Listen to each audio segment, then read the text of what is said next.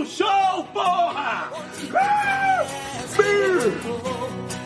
A banda já chegou, vai começar o show. Fala seus podres! Aqui é o André Servilk e esse é mais um episódio dos Podrinhos. Hoje aqui comigo, em cima de um caixote para tentar enxergar alguma coisa lá no palco, Patrícia Giovanetti. Literalmente eu estaria assim, cara. Tamo aí, gente. Vamos, vamos bater um papo legal hoje. Também presente nesse chiqueiro para compartilhar suas histórias infames, Mileto Neto. Estamos aí, eu vou contar do dia que a Patrícia me salvou a vida em um show. E para completar o time, infelizmente, Leandro Bob. Salve, seus podrinhos! Hoje é um papo show, hein? Vou contar histórias aí que, que até Deus duvida. Bom, estamos aqui reunidos, mais animados do que nunca, para falar sobre histórias de shows, concertos, apresentações, audições, espetáculos, enfim. Animados e saudosos, né? De... Exatamente. Ô, Quanto tempo. Mas é isso aí, gente. Mas antes de qualquer coisa, sigam a gente lá nas nossas redes sociais. Twitter, arroba os podrinhos, Instagram, arroba os underline podrinhos. E quem quiser também mandar e-mail pra gente, comentando os episódios, xingando bola, fiquem à vontade, tá bom? É ospodrinhos, arroba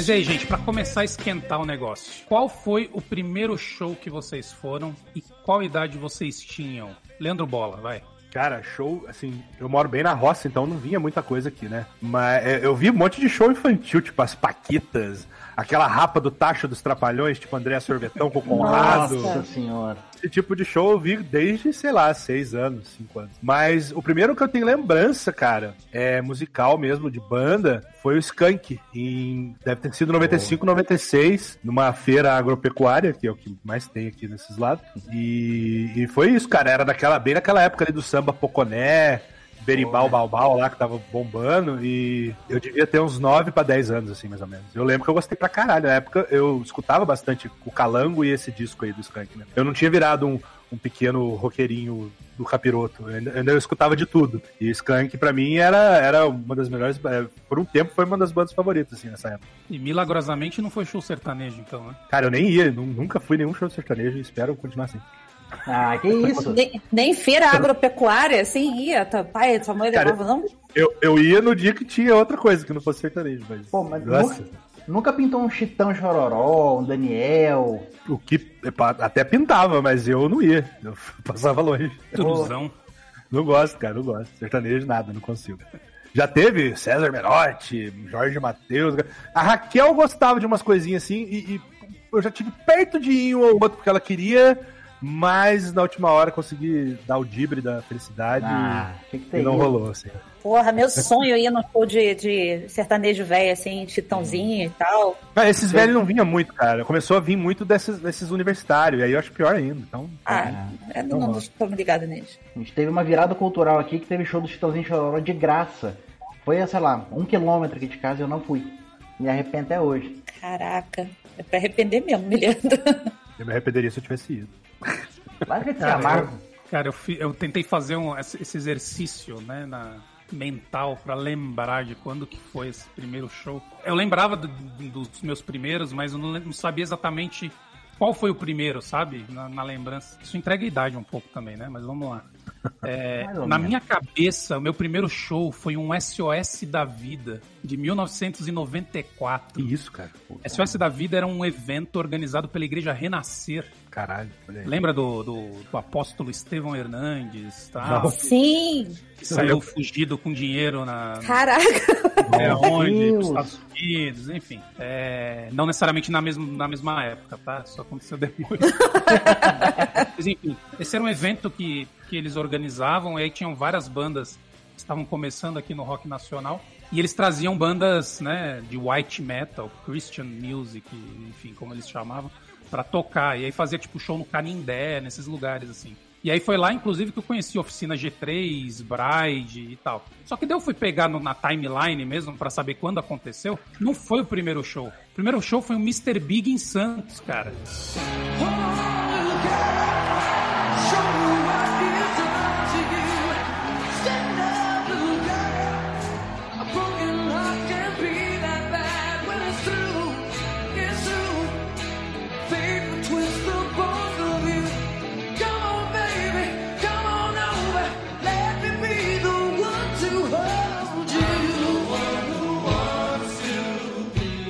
mas começou bem. Eita! Em 94, eu tinha 13 pra 14 anos. Não, 12 pra 13 anos. Foi inclusive o primeiro show do Raimundos. Ó. Assim, grande. Tinha Eles mais de estavam- 100 mil pessoas estavam começando em 94, no primeiro disco, né? Lançando. Pois é, não, e assim, e eu fui de, de, sei lá, caí de gaiato, assim, tava passando férias na praia, aí ficamos sabendo que ia ter. Eu nem conhecia Mr. Big também, enfim. Era de graça, lá. então? Não, não era, mas aí é, a galera, ah, vamos, vamos, vamos, tal, não sei o que, compraram.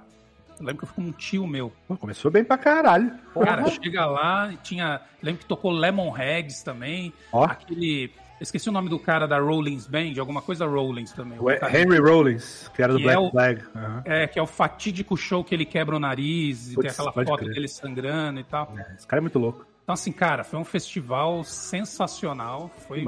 É claro que assim, antes deve ter tido aqueles shows tipo Xuxa. É.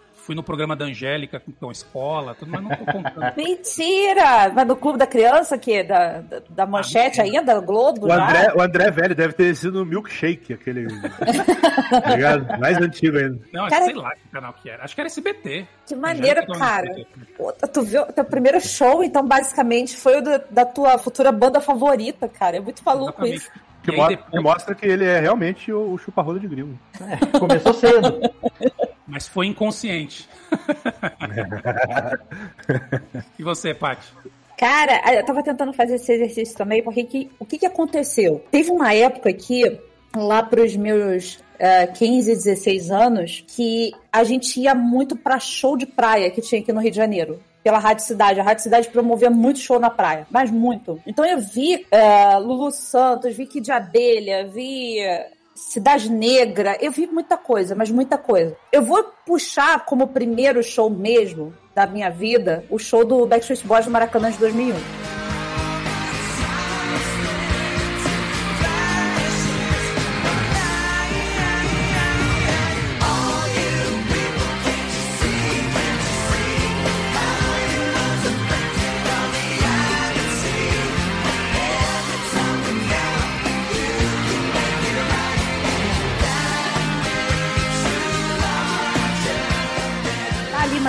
Faixa daquilo e eu não me lembro que ano que as coisas aconteceram. Eu tentei buscar hoje os shows da época de- da, da praia e tal e não vinha data nenhuma. Então, assim, vamos instituir que o primeiro show, até porque foi o maior que eu fui naquela época, foi do Backstreet Boys no, no Maracanã.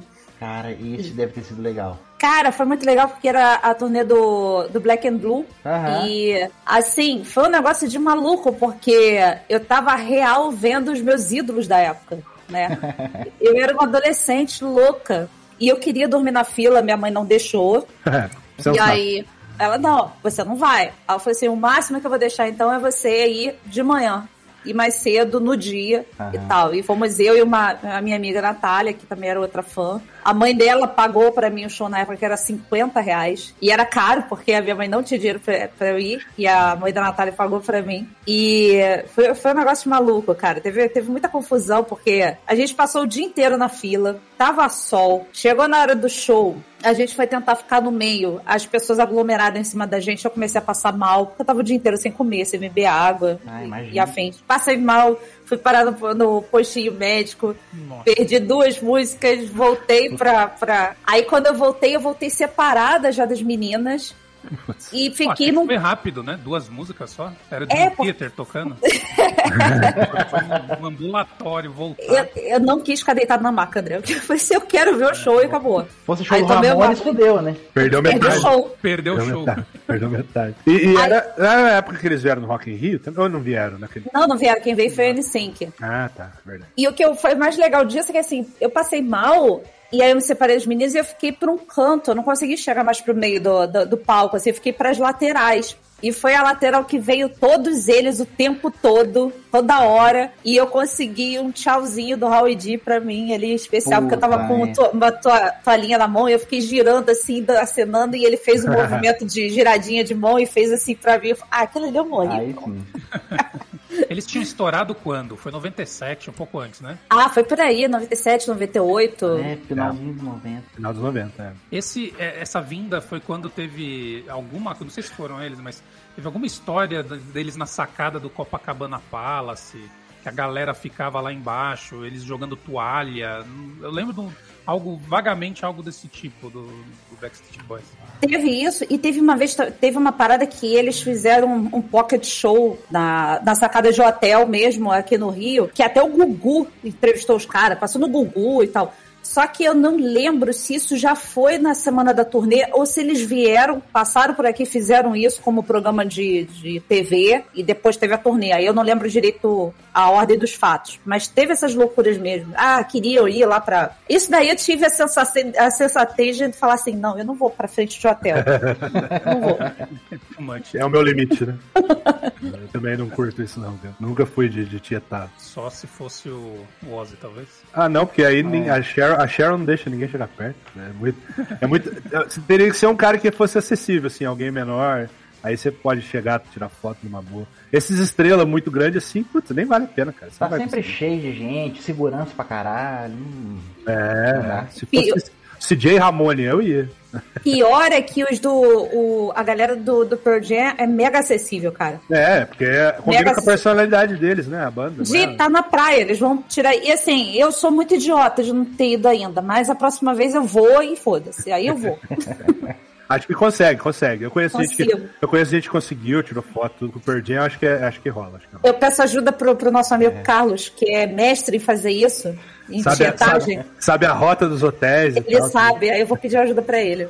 Não, e tem gente que, que, que, que é bom nisso, né? De ir pra cima do, do, do ídolo e conseguir. Aí a galera fica envergonhada. Eu mesmo não. É, nunca, nunca teria coragem. né? Acho que a última pessoa assim, e nem é tão assim grande, mas eu tirei foto com o Andreas Kisser numa uma É. feira, sei lá o que e tal. Boa. Aí de boa, assim. sabe? Ele tava no meio de umas máquinas de fliperama ali e ele. O André Kisser, até o pessoal de Guará tirou aqui. Teve aqui. É, então. É aquela cara. Mas tava, sabe aquela cara meio de. Ah, legal, né? meio, meio puto, assim, que tava sendo Aham. abordado? Eu tenho medo de abordar gente famosa. Aqui, Também, aqui no também. Rio, é a coisa mais fácil do mundo é tu encontrar um candango famoso andando na, na, é, na Zona Sul. Isso é muito fácil. Então eu já cansei de ver gente famosa, ator e tal. Eu só faço um tchauzinho assim de lado, assim, tudo bem. Mas eu não sou muito de, de, de chegar. Eu não, eu não curto, porque assim, cara, a pessoa tá, não tá no momento dela pra isso. Então eu me sinto meio invadindo o negócio, eu também fico com medo da pessoa me tratar mal e acabar o meu, Aham. meu encanto por ela, É, sabe? é. A chance é grande. A chance é grande. é Mas sei lá, eu acho que se eu tô andando e vejo Ed Vedder, eu não sei o que, que eu faço, cara. Não sei. Eu não tenho nem muita vontade porque, ah, eu vou tirar uma foto com o cara e tchau. Tipo assim, se fosse pra conversar, se o cara tivesse disposto a bater um papo comigo, eu ia achar massa. Eu já fiz isso com banda underground, com os caras do Dead Fish, já fiquei conversando. Pô, na- eu cerrei um cigarro do baixista do Dead Fish. Ele, a gente ficou batendo papo, se eu me dá um cigarro aí, eu pega aí e tal. Então, é, aí é beleza. Mas, ah, eu quero tirar uma foto e, sabe, o pessoal que chora, fala te amo, eu, Aham. eu não tem, cara, eu não consigo ser assim. Do mundo da música, assim, eu não tenho foto com ninguém, não consegui se encontrar, não vejo ninguém, não. Eu tinha só com Dead Fish, eu dei pra uma ex-peguete lá e me arrependi depois que eu não tenho mais foto. Eu tenho uma ou outra só. Eu tô meio em dúvida, eu não sei qual dos dois que veio primeiro, mas foi mais ou menos ali nos meus 14, 15 anos. Eu acho que o primeiro que eu fui foi num festival lá em Imbituba, Santa Catarina, que é onde eu tenho muito parente, onde a gente vai muitas vezes lá passar férias. E lá tem o Festival do Camarão, todo ano.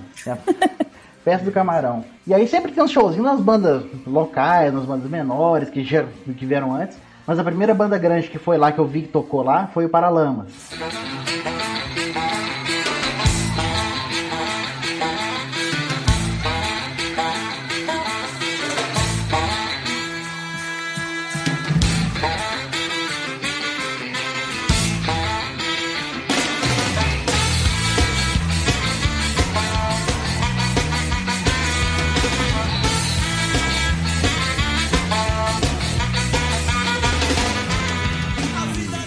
Foi começou bem. 2004, 2005 por aí. Eu não sei que época. que- E o outro que tá concorrendo, que foi mais ou menos na mesma época, foi um festival de uma rádio aqui de Belo Horizonte, que era o Pop Rock Brasil, o nome do festival. Tinha todo ano também. E aí eu lembro que o primeiro show, do, eram dois dias, né, a gente comprava aquele passaporte, acho que era 80 reais pra sair nos dois dias. E o primeiro show do primeiro dia foi o Pato Fu. Então esses dois shows que vem na minha mente, assim, que foram os dois primeiros que eu vi. Dormiu no Patofu, não? Cara, a, Ah, vá. gente, a gente tinha enchido a cara antes de entrar, eu e os meus amigos. Então dormiu. Não, não, dormi nada, a gente tava ligadaço. E logo depois vinha o CPM 22, então a gente tava assim. Nossa, vai- que tristeza. Aí acorda, aí acorda. Se o PM acorda, entra na roda. Entrando Aí na- eu vou embora. Mas o festival foi tipo. Essas bandas que estavam fazendo muito sucesso na época, sabe? Teve também Skunk. Eu acho que quem fechou a segunda noite foi Detonautas. 2004 foi depois do acidente do Herbert Viana. não Foi, foi, já tava Foi. na cadeia. Foi. Falando em acessível, encontrar com gente, cara, o Herbert Viana, o pai dele morou em Guará um tempo. O pai dele é brigadeiro do, da aeronáutica. E aqui em Guará tem a Vila Militar. Então, vira e mexe, o Herbert vinha pra cá, cara. O meu primo já pescou com o Herbert Viana, olha isso. Cara. Olha só. Nos, anos, maneiro. nos anos, nos anos 90, assim. Aleatório. Mas não tinha foto, nada. Ele tava pescando no Lago da Aeronáutica, meu primo também foi pescar. Ba- Bateram um papo, assim e tal. Mas meu primo falou, cara, não tinha. Ele tinha um encarte do CD, mas estava na casa dele e falou, puta, não vou voltar em casa pra buscar. Encontrou o cara por acaso, não esperava. Aham. Então ele não tem nenhum registro disso, cara. Ele só, só pode contar. Virou sabe? história de pescador, literalmente, né, cara?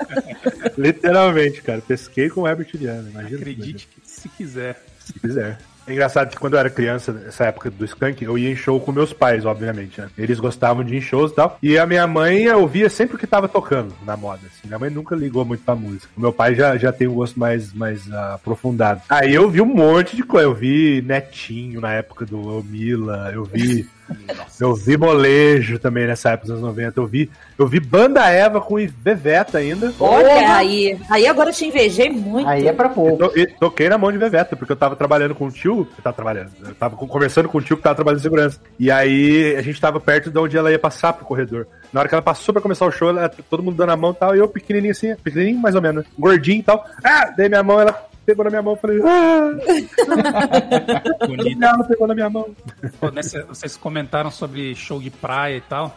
Eu tava uma vez em Ubatuba, e aí aquela aglomeração tal, a rua principal tudo travada e tal. Tinha um palco montado numa praça, a gente foi chegando, a gente chegou por trás do palco. Aí quando a gente começa a perguntar pras pessoas, mas o que, que tá rolando? O que, que vai ser? Tudo. Ah, aquelas meninas da televisão, meninas da televisão, tudo. Que menina da televisão? Tudo. Aí quando a gente embica na frente do palco assim, aí tem uns folhetos no chão, a gente pega. tudo. Era show do Ruge. Nossa, merda. a sererê, né? derrê, Aí ficamos ali, né, 10 minutinhos, tudo, aquele cheiro já subindo, né, é praia e tal. Vamos, estamos em família aqui, né? Vamos, vamos, achar, uma pizza- vamos achar uma pizzaria, é melhor. Essa coisa de ver show de praia já me rendeu ver Vini e Heloísa mexer a cadeira. Meu Deus. E aí? Até um troço totalmente aleatório. Nesse dia tinha. Nesse dia tava chovendo. Esse dia eu lembro, tava chovendo, a gente foi em grupo, era sempre os mesmo, o mesmo grupo de amigos que nós tínhamos, assim. E aí a gente ia. A gente mora na Zona Norte e a praia fica na Zona Sul. E dá, sei lá, uma hora, 40 minutos pra lá. Nesse dia teve é, Vini, teve Fernanda Abreu e a atração principal, se eu não me engano, ia ser o Kid Abelha. Acho que a gente tava lá pelo Kid Abelha. Mas teve. Por favor, eh, né? Por favor. teve o- Tá lá pelo vídeo Não. e pela Fernanda Abreu. e, cara, eu vou te contar, o, o show do Vini, cara, foi um negócio que, assim, eu até hoje fico parado pensando assim, o que que eu tava fazendo ali naquele momento, sabe? Porque tudo bem, é, o cara é legal e tal, mas ele só tá- ele cantou Heloísa Mexa Cadeira duas vezes. É, lógico. É, e nada mais, Eu- né? Tinha outra música fazendo. Tinha. E, e ele fez o cover de mais alguma coisa que agora também não vou lembrar, mas ficou nisso, tá? E eu fiquei assim, tá, tá bom. Não precisa ir muito longe, né? No Brasil, acho que tem essa, essa mania, né? Quando a Anitta surgiu, ela cantava sempre a, mesma música, lançou um CD com a mesma música, sete versões diferentes, né? o Até de fato, O né? clássico caso do surto, cara, que foi tocar no Rock in Rio em 2001, porque saiu uma porrada de banda, né, que, que banda nacional fizeram tipo uma, acho que era Raimundos, Charlie Brown, Rapa, Skank, o pessoal falou, não, não vamos tocar se não tiver as mesmas condições dos gringos, rolou a debandada. Aí começaram a botar tudo que é banda pra tapar buraco, botaram esse surto aí, que só tinha a música da- do piercing dela, Refletir a Luz do A Sol, cera. a cera me pirou o cabeção. E, cara, esses caras tocaram essa música três vezes. Tocaram cover de Raimundos, tocaram cover de Charlie Brown. E, inclusive, tiveram a pachorra de fazer o Triste, mas eu não me queixo. A versão do Californication em português, cara.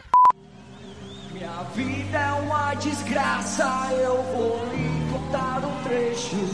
Caí da bicicleta e lasquei os ovos nos eixos. E é tanta coisa ruim comigo, mas eu não me queixo. Porque, Senhor. imagina, imagina você ter uma banda que não lançou nenhum disco, ainda só tem um single de sucesso, você vai tocar no Rock in Rio. Caralho, velho. Você vai ter que rebolar muito ali pra. pra- Ah, Medina.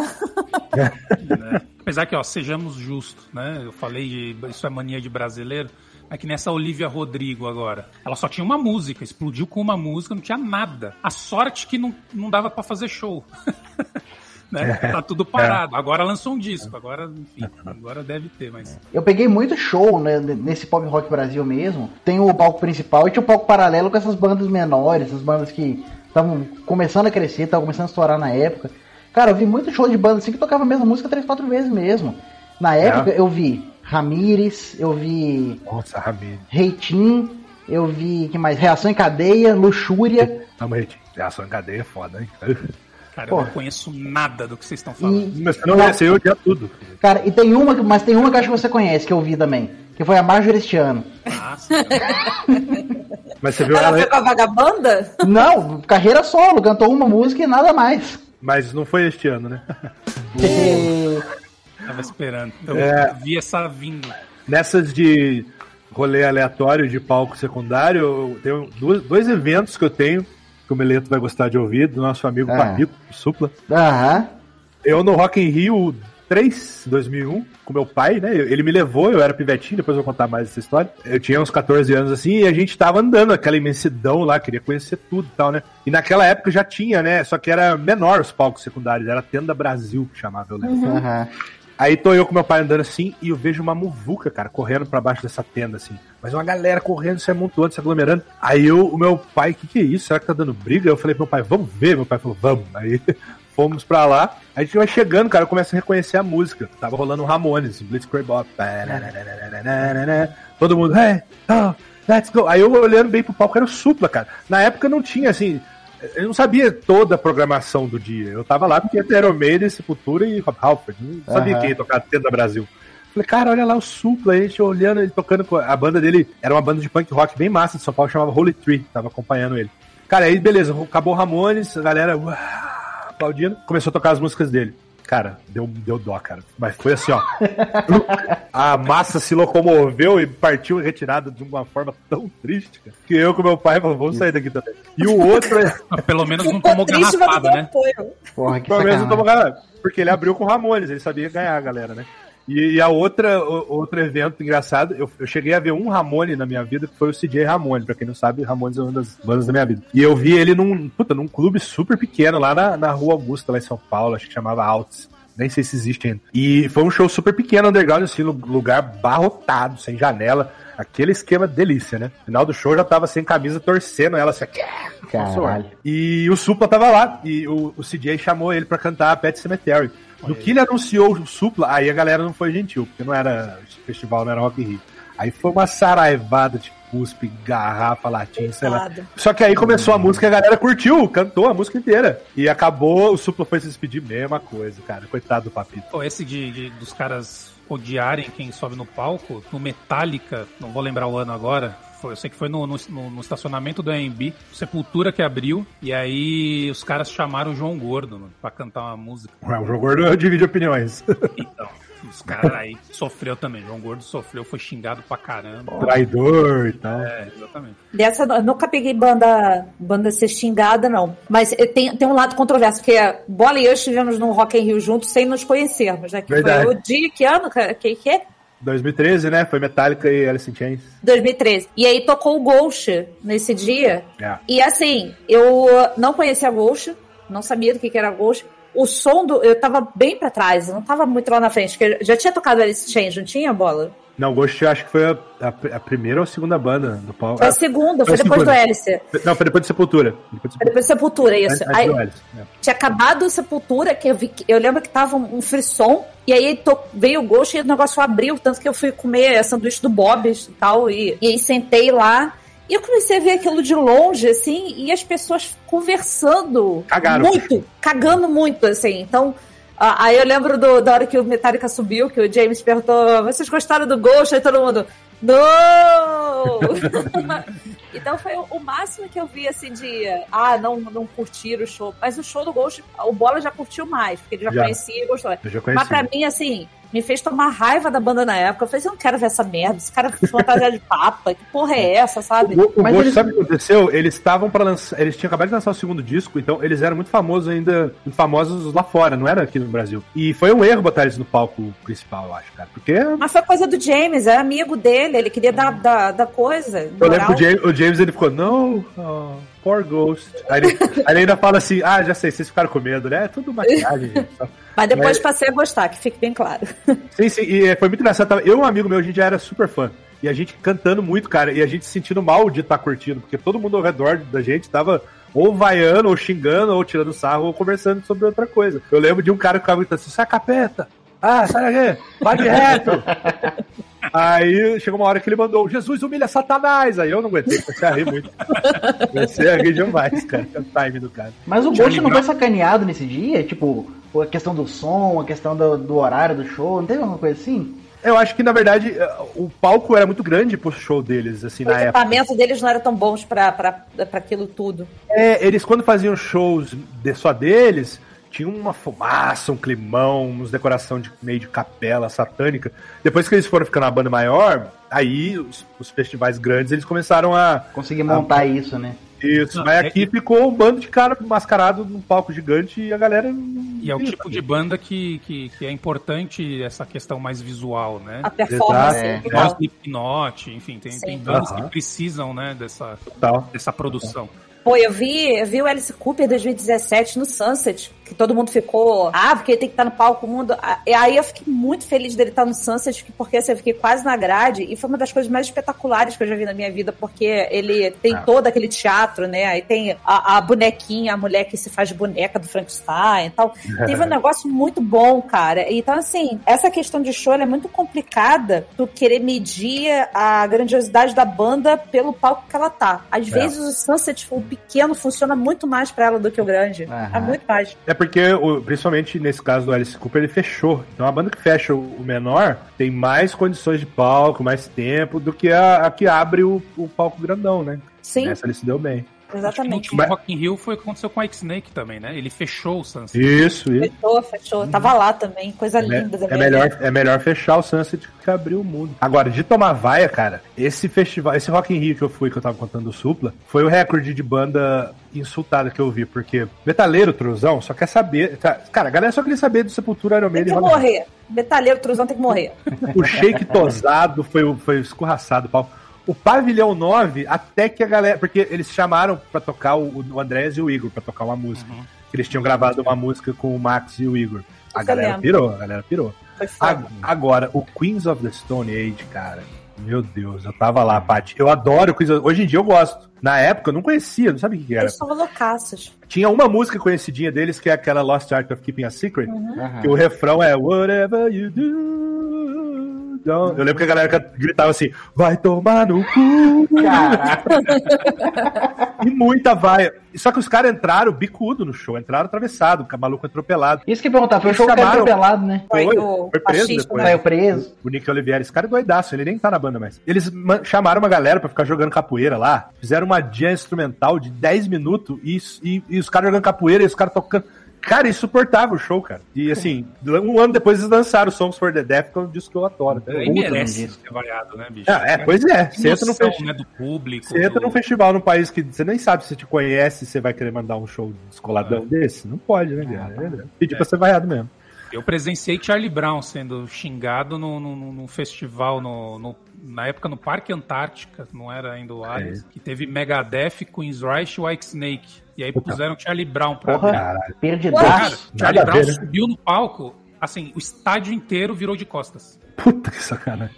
Gente. Porque não, skatista lá na frente, né? porque não bota o Angra, o Dr. Sim, muito mais a Pois ver é. com, Pra preencher a line-up, cota nacional, né? né? Que Coitado. normalmente o Dr. Sim sempre. E aí, já puxando aqui, cara, Dr. Sim tocou pra mim em um dos melhores shows que eu já, que eu já estive, cara. Que é o Skull Rock de 1997. Ah, famoso. Nada mais, nada menos que Dio, as três bandas principais: Dio, Bruce Dickinson solo Scorpions. Scorpions, fechado. Maravilhoso o festival, hein? Porra. Só Caraca. que o foda é que o festival, ele era tipo uma... Era um festival mesmo, um concurso de bandas. Então eles fizeram esse concurso ao longo... Nem lembro como que era a regra, enfim, não vem ao caso. Mas aí, as bandas vencedoras iam tocar ao longo do dia. Então começou o show, sei lá, 11 da manhã. Só que é uma merda que fizeram. Era pro Angra ter tocado nessa... Ter feito a abertura do, do, do festival. O Angra não quis tocar quando soube que eles iam tocar antes das bandas do festival. E o Angra era o Dedé ou era o Dudu? Dedé. É, era lá, lá na época, era a turnê do, do, do Fireworks. E aí ele, eles recusaram, aí que chamaram quem? Bom e velho Dr. Sim. Só que daí o Dr. Sim tocou 11 horas da manhã, aí veio aquele bando de, de, de banda bunda. X, né? Cara, foi foda, assim, foi difícil. Eu, eu o- vejo. Eu lembro que nessa época eu já ouvia som, eu via esses shows na revista, eu ficava cagado de vontade de ir, cara, mas eu era muito pequeno, não tinha como, né, cara? Então eu passava vontade. E hoje em dia eu fico olhando tudo no YouTube. Tem show- o, o Bruce tava com um shortinho de lycra, curtinho, né, tipo do Axel Rose. Nesse show eu fico vendo os vídeos até hoje, cara. Eu lembro que ele deu uma entrevista pro Gastão, falou assim, não, o cara falou porque saiu do Iron Maiden, com as perguntas idiotas que ele respondeu na carreira solo dele inteira. Falou, não, tava cansado de usar spandex, essas coisas. Aí o cara me vai e aparece de shortinho no show. Cara, esse show foi antológico. Os três anões do rock, né? Klaus É, Meine, é verdade. Bruce Dickinson. É verdade. Verdade. Foi- Os três pequenos tenores. É, e na época, assim, eu já tava, né, já, já tava acompanhando mais e tal, mas ainda não era assim, sei lá, a gente olha hoje, a gente pensa, caralho, bicho, a gente viu, tipo, É. o melhor do melhor, sabe? É bizarro. E na época era assim, ah, beleza, vai rolar o show, puta, vai ser legal, vamos lá, tal. Os caras da Aham. revista, não, não, tinha essa grandiosidade que nem hoje Não. a gente vai, puta, vai vir Iron Maiden pra tocar no estádio do Morumbi, se mata pra conseguir ingresso, paga aí 200 reais no ingresso. É, tal. não tinha essa Era- noção também, né? é, e era, mais- isso, era 30 reais o ingresso, sabe? Era É. um negócio que. Bons tempos. Lembrei, lembrei de um show aqui agora que o pessoal cagou pra banda também, cara. Foi no, no Pop Rock que na.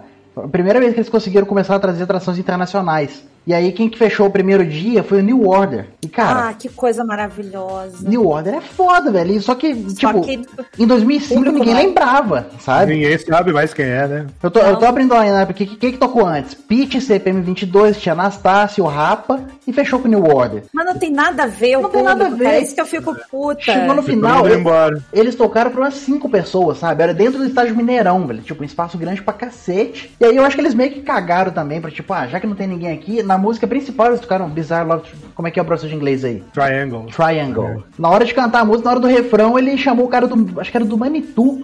Pra, pra poder cantar, tipo, foda-se, eu vou só tocar aqui, você canta aqui pra essas, esses meia dúzia de gato pingado. Essas, esses- essas bandas, esses artistas que ficaram muito esquecidos, vira e mexe, eles aparecem nos shows muito fáceis de ir, muito barato. Teve Information Society num clube aqui de Lorena, cidade vazia, tipo uns anos atrás, a 40, 50 reais o ingresso. Aí. Eu vi, o Guilherme, eu vi o Guilherme Arantes tocando na praça de Guaratinguetá, de graça. Ele e o piano, foi maravilhoso, cara. Esse cara nos anos 80 era um dos maiores artistas do Brasil, aí veio tocar na praça aqui, cara. Esse negócio de estar mal encaixado em line-up, eu vi eh, 2017, Rock in Rio 2017, eu fui três dias seguidos. Eu fui quinta, sexta e sábado. Porra. E eh, eu comecei com. Foi no, no dia do Aerosmith, e aí no dia seguinte foi o Tears for Fears, que foi uma das minhas bandas favoritas. E o último era The Who e Guns. E no dia do The Who e do Guns tinha o Incubus, que é uma banda que eu amo. Puta, Incubus é Só muito que bom. o público não tava pro Incubus, cara. Aí, o público tava pro Guns, mal tava pro, pro, pro The Who.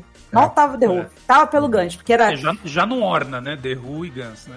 Pois é, e era a turnê do- de volta do Slash. O Slash Aham. tava voltando. Quem é que tá lá pelo- pelos outros, cara? Então, assim, é, eu fiquei muito triste pelo público ah, não conhecer o Incubus naquele momento, porque o show tava muito bom, mas, assim, não era pra eles estarem ali. Sei lá, se tivessem colocado ele no Sunset, tava melhor, assim, sabe? O, o meu primeiro show internacional da vida foi o Kiss, em 99, em Interlagos. É, e o André, engraçado quando eu tava falando, a gente não ter às vezes dimensão na época. Cara, esse show do Kiss, eu vi um show que nunca mais foi repetido, cara. a formação original, com Ace Frehley e Peter Chris. Olha isso, cara. Na época, puta, eu fiquei animadaço e tal, mas você não tem noção É do o Psycho, né? do Psycho Circus. E, cara, os caras trouxeram o Rammstein pra abertura. O motivo de eu não conseguir gostar de Rammstein até hoje, eu acho que é por causa daquele show. Daí. Ninguém sabia quem, quem chucrutes eram essa banda vinda da Alemanha. E começou o show, cara, aquelas músicas esquisitas. Os caras cantando alemão, pintado de prateado, parecia o Fred Mercury do Pânico lá. Velho, aí o tecladista me sai e o, e o vocalista me pega um pinto de borracha e começa a fingir que tá comendo tecladista, depois finge que tá gozando. Um bagulho escroto, cara, escroto, que ninguém entendeu e até hoje eu não consigo gostar de Rammstein. Lógico, a banda depois explodiu, é gigante hoje em dia. Mas eu acho uma merda, porque a impressão daquele show foi tão ruim, cara. Por exemplo, do Queens of Stone Age eu consegui gostar depois de mudar de ideia. Essa do Rammstein não deu não, cara. Puta que pariu. Que coisa Esse é um exemplo de um show que a gente tava junto e não sabia. Olha aí, olha aí. E eu, a Paty, tivemos mais um também, que talvez foi o show, o maior, maior show que tem na vida, que foi o, o Rolling Rolling Stones. Em Copacabana. Isso, 2006. Vai lançar em DVD agora, né? É, e se duvidar, tava metade dos ouvintes junto lá nos meus É, o, O bracinho Douglas, lá. Douglas com certeza tava lá. Com certeza. Esse que Cara, tá eu um, um milhão? É? Bateu, bateu. Mais de um milhão. Eu não vi nada, eu vi, eu ouvi o show, não tinha como. né?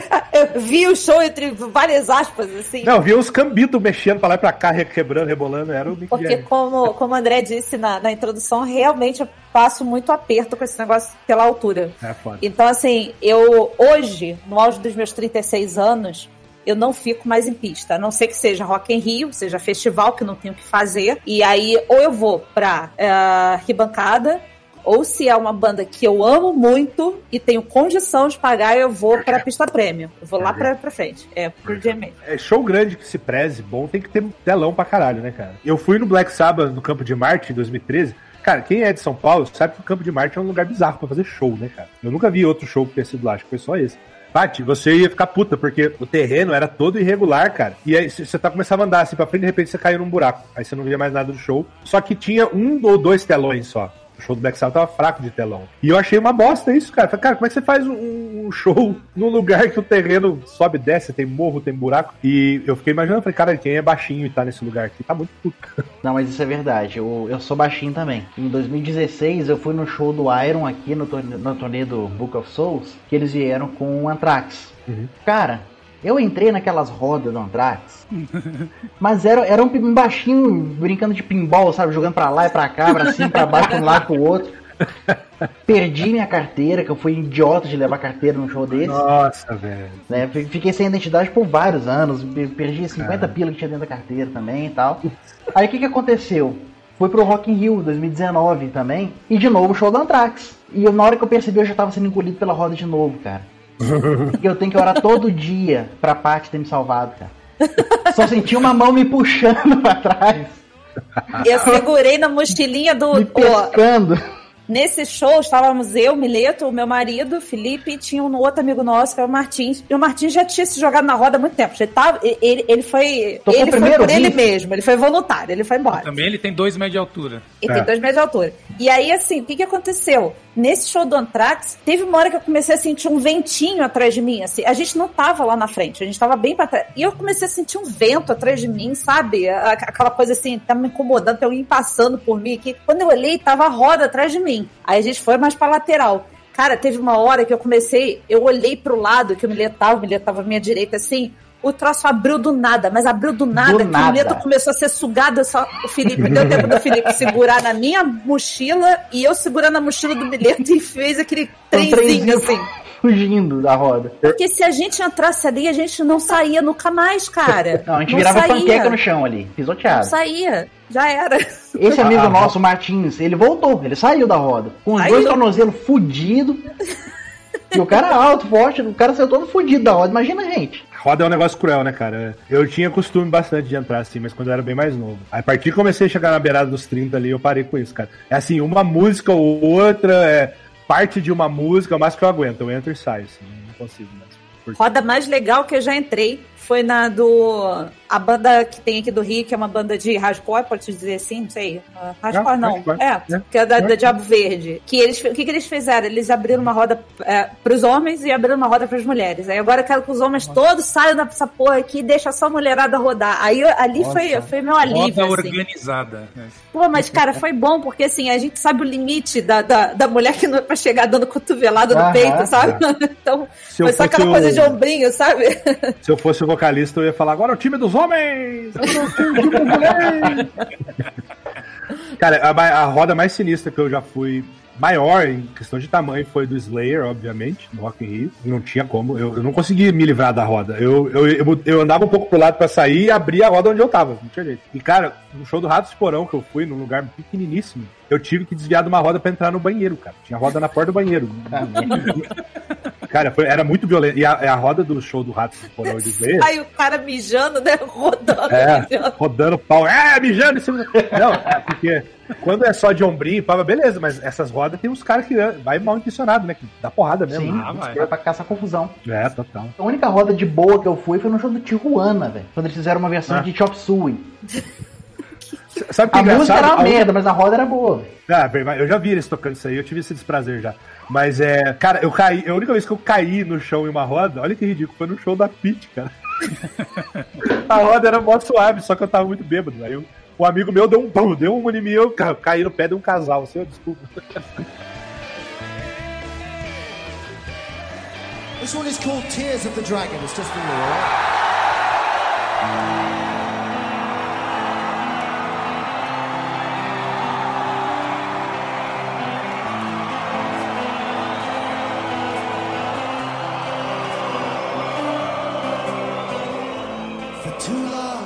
Vocês preferem ver show em festival ou show da banda só? Banda solo. fechado. Banda solo é melhor, mas eu fui em pouquíssimos na minha vida. Cara, eu sou muito mais banda solo e dentro de casa de show. Então, o som fica bem melhor, né? Em casa de fechada. Muito acústica. melhor. E aí, assim, cara, eu vi Bruce Dickinson no Via Funchal, Puta, do Scream for Me? gravação do Screen for Ah, Me. inveja. Era eu, moleque, olhando na Rock Brigade e falei, "Ei, pai, me leva nesse show, papai. Não, cara. Cara, de Purple com orquestra. Porque Hum, esse que pra mim é o melhor, hein? é o, me- é o melhor show da minha vida. Que beleza. Veio Quem era o vocalista do. do, Era, do- era o Ian Gillan, Ah. mas, mas o Dio tava na turnê junto. Fizeram Olha, algumas cara. músicas solo. Tocou Rainbow in the Dark, tocou as músicas, Nossa, né? invejei muito. Fever Dreams do Mágica, que era, era. Ele tinha acabado de lançar o Mágica na época. Já era o Steve Morse ou ainda era o Blackmore? Era o Morse. Era a turnê do, do Abandon. Foi lá que eu comecei a curtir. Pra mim, a melhor música do Purple virou a Sometimes I Feel Like Screaming. Sometimes I Feel Like Screaming. É.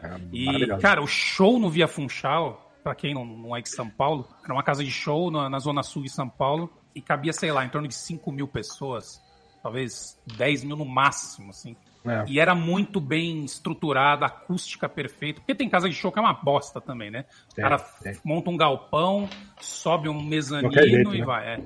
Lá não, lá foi projetado pra isso. Toda banda de rock, assim, bacana, vinha pra fazer show lá. E quando veio o Purple, cara, foi assim, foi sensacional. Em São Paulo, sempre os shows ou eram lá ou era no Credit Car Hall, que é maior, que era um lugar que cabia, sei lá, 15 mil pessoas, 20 mil pessoas. Você já percebe a diferença de som. Aí quando você vai pro estádio, então, cara, é, é foda. Estádio não, não é legal, cara. É que assim, eu concordo com vocês. se- Assim, uma, uma banda que eu sou muito fã, eu prefiro sempre ver ela show solo, porque tem mais set list e tal. Mas eu- o festival, a vantagem do festival é que você pode ver muita coisa por um preço Exatamente. Ah, sim. de uma só.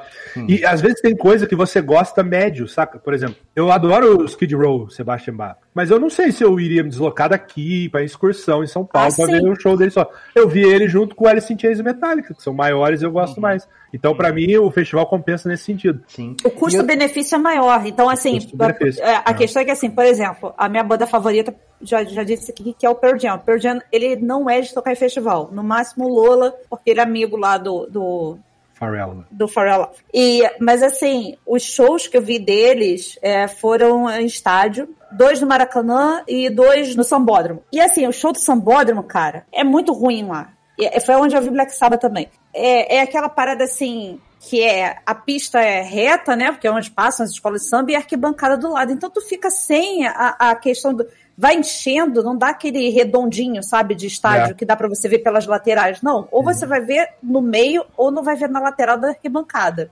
E o primeiro show do Project que eu vi, eu vi na arquibancada e foi uma coisa de maluco que eu achei que ia cair a arquibancada. A hora que começou a tocar do Devolution aqui, o troço tremia tanto que eu real sentei porque eu fiquei com medo de, sei lá, acontecer alguma coisa. E os outros Maracanã também foram ótimos, mas aí eu já meti pista prêmio porque eu falei assim, quero ficar pra frente, porque é muito ruim, é muito ruim ficar na pista de trás e o som não é tão bom, É verdade. não é legal. Chega com atraso, né? Lá no... Também. Isso, e o.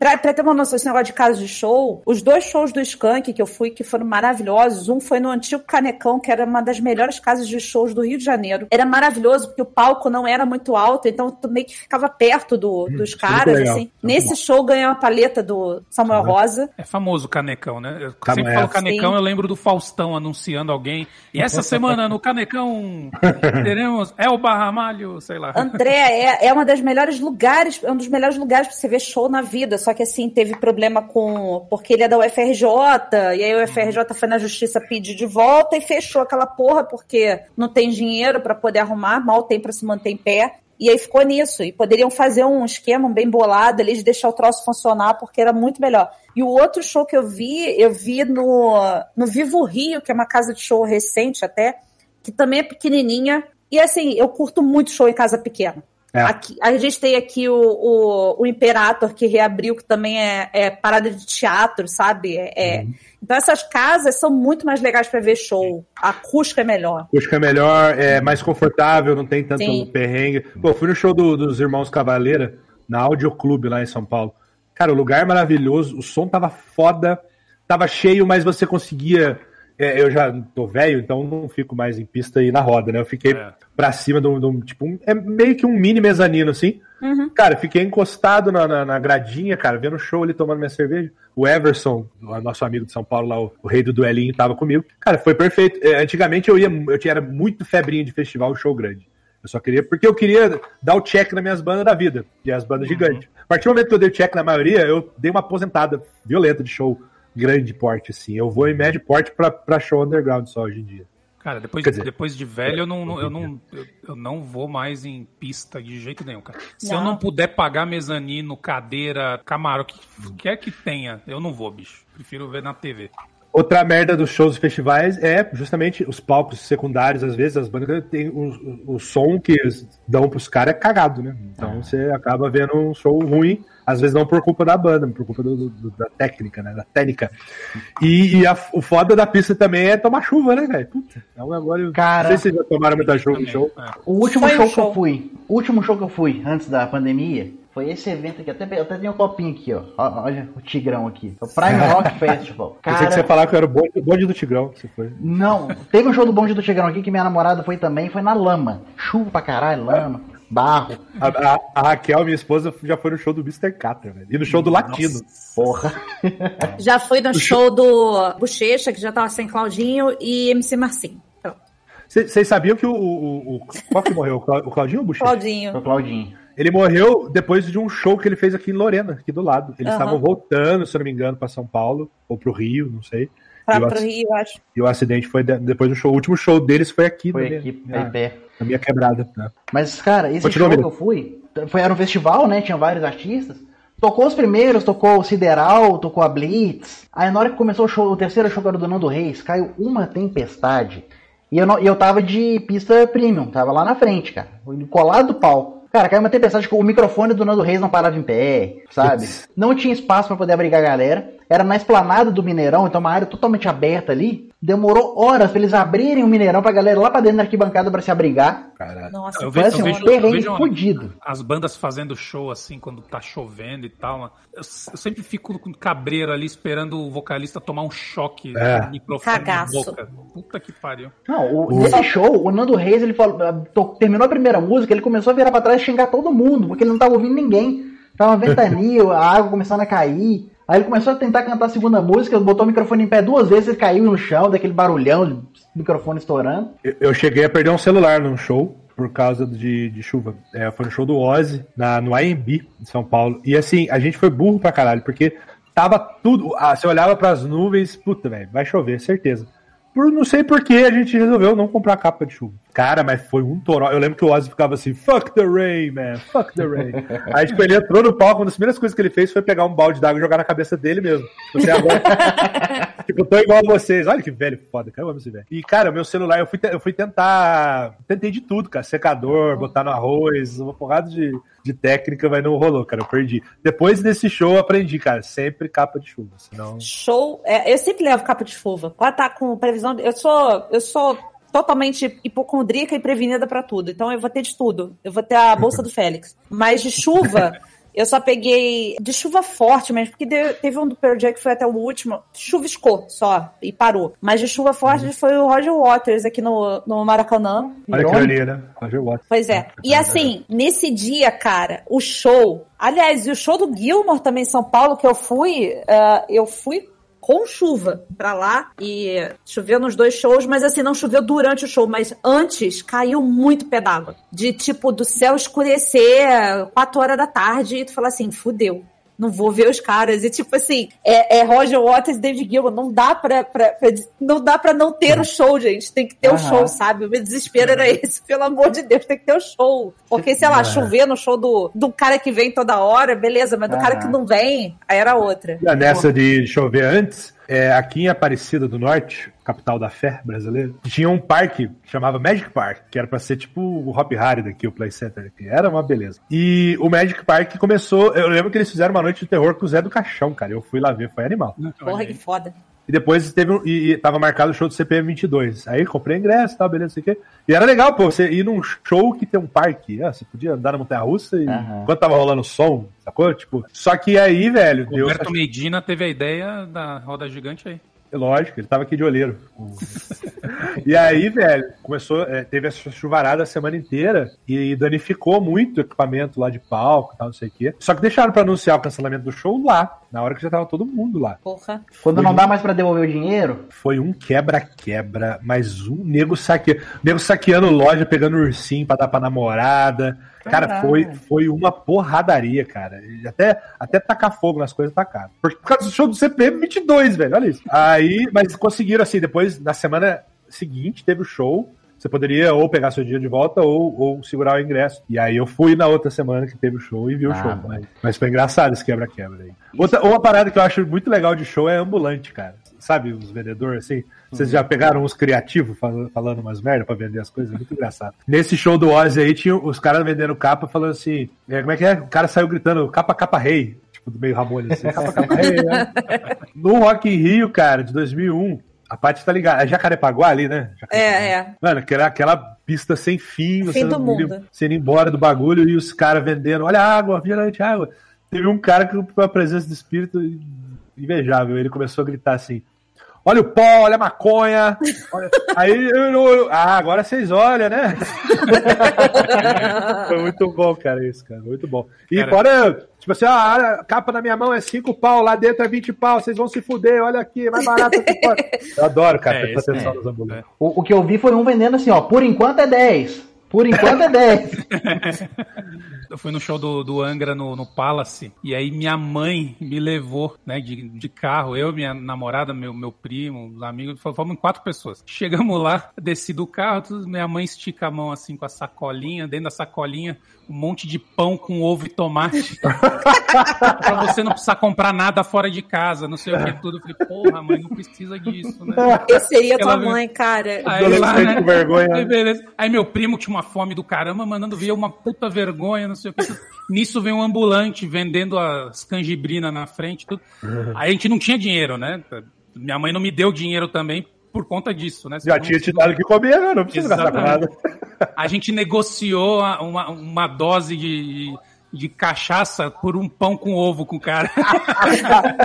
E rolou? Opa! Ó, vai aí que. Obviamente minha mãe acredita até hoje que a gente comeu tudo, né? Certinho, né? Mas entramos no grau. É- Essa de. Eu lembro até hoje do meu primeiro show sem meus pais, cara. Isso foi muito marcante. Porque, eu, ia- como eu falei, eu ia nesses shows todos mais pop, mais axé, assim. Porque eles iam, né, nos clubes aqui e tal. Aí ia ter Raimundos no, em 2000, formação clássica, com o Rodolfo e tal, no, no clube aqui. E era a época que eles estavam bombadaço, mulher de fase e tal, não sei o quê. Aí meu pai me levou eu, meu irmão e os amiguinhos, assim, e a gente muito sentimento de liberdade. E eu lembro que deu uma porradaria no show no final, assim, que que o Rodolfo meio que até meio que deu um sermão, assim, pô, essa galera que queima o filme do, do rock, não sei o que lá, bando de mulher bonita, os caras se atracando com macho, falou umas paradas assim. E aí eu lembro que foi, eu me sentia num ambiente muito perigoso, assim, sem meus pais, aquele cheirão, né? Porque Raimundos, né? Aquele cheirão de maconha. Aham. E, eu, e eu tragando aquele ar, ficando meio chapado. Falei, caralho, velho, que da hora. Tô no show de rock sozinho, maior sentimento de transgressão.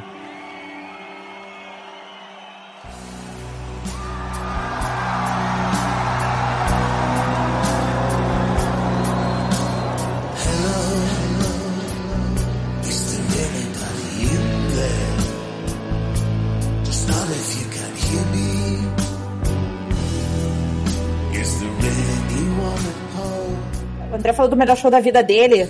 É difícil esse negócio de mensurar melhor show, mas eu vou falar do, do show mais marcante da minha vida, que foi o próprio Gilmore, ah, em São Paulo. Foi 2015, e assim, foi um negócio de.